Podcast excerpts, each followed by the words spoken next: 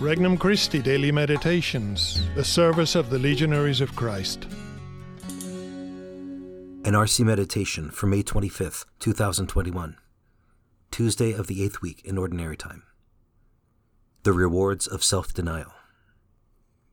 From the Gospel of Mark, chapter 10. Peter began to say to Jesus, We have given up everything and followed you.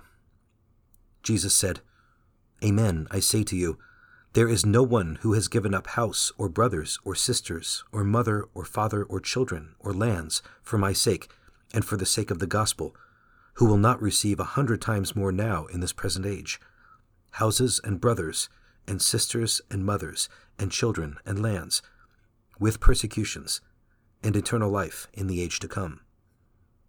But many that are first will be last, and the last will be first. Introductory Prayer. Once again, Lord, I come to you to pray. Even though I cannot see you, I trust that you are present and want very much to instruct me in your teachings.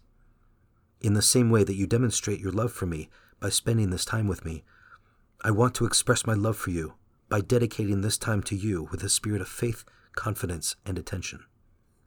Here I am, Lord, to listen to you and respond with love. Petition Lord, help me to have a pure intention in my acts of self denial. First reflection Peter's question. At first glance, Peter seems to be selfish, as if he were saying, We have given up everything, now what's in it for us? His question is not prompted by selfishness, but rather is a response to Jesus' previous statement that it is very hard for a rich man to enter heaven. In light of the difficulty of riches, Peter wants to know what the chances of entering the kingdom of God will be for someone who has given up everything to follow Christ. How detached from material possessions must we be in order to be assured a place in heaven? Jesus does not give us a concrete answer to this question, but he does tell us that those who have given up everything will not only receive a reward of eternal life in the age to come, but also ample reward in this life. Second reflection the real motivation. Reward is not given only to those who simply give things up, but rather to those who give things up for the sake of Christ and for love of the gospel. Sacrifice for the sake of sacrifice, or for that matter, sacrifice for a selfish reason, is worth nothing in God's eyes. Sacrifice has value only when it is done for the sake of Christ and His gospel, for love. Our intention in self denial must be to glorify God or to witness to the gospel message.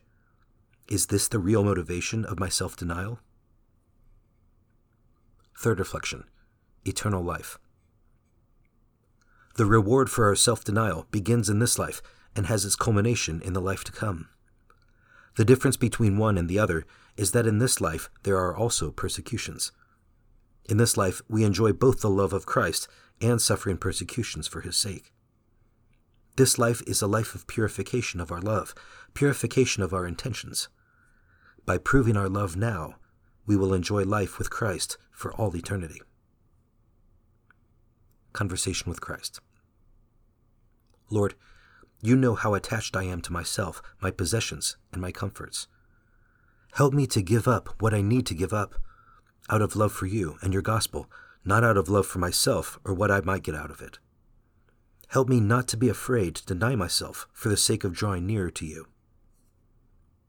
Resolution I will give up something that keeps me from drawing closer to God. For more resources, visit regnumchristi.org or download the Regnum Christi English app today.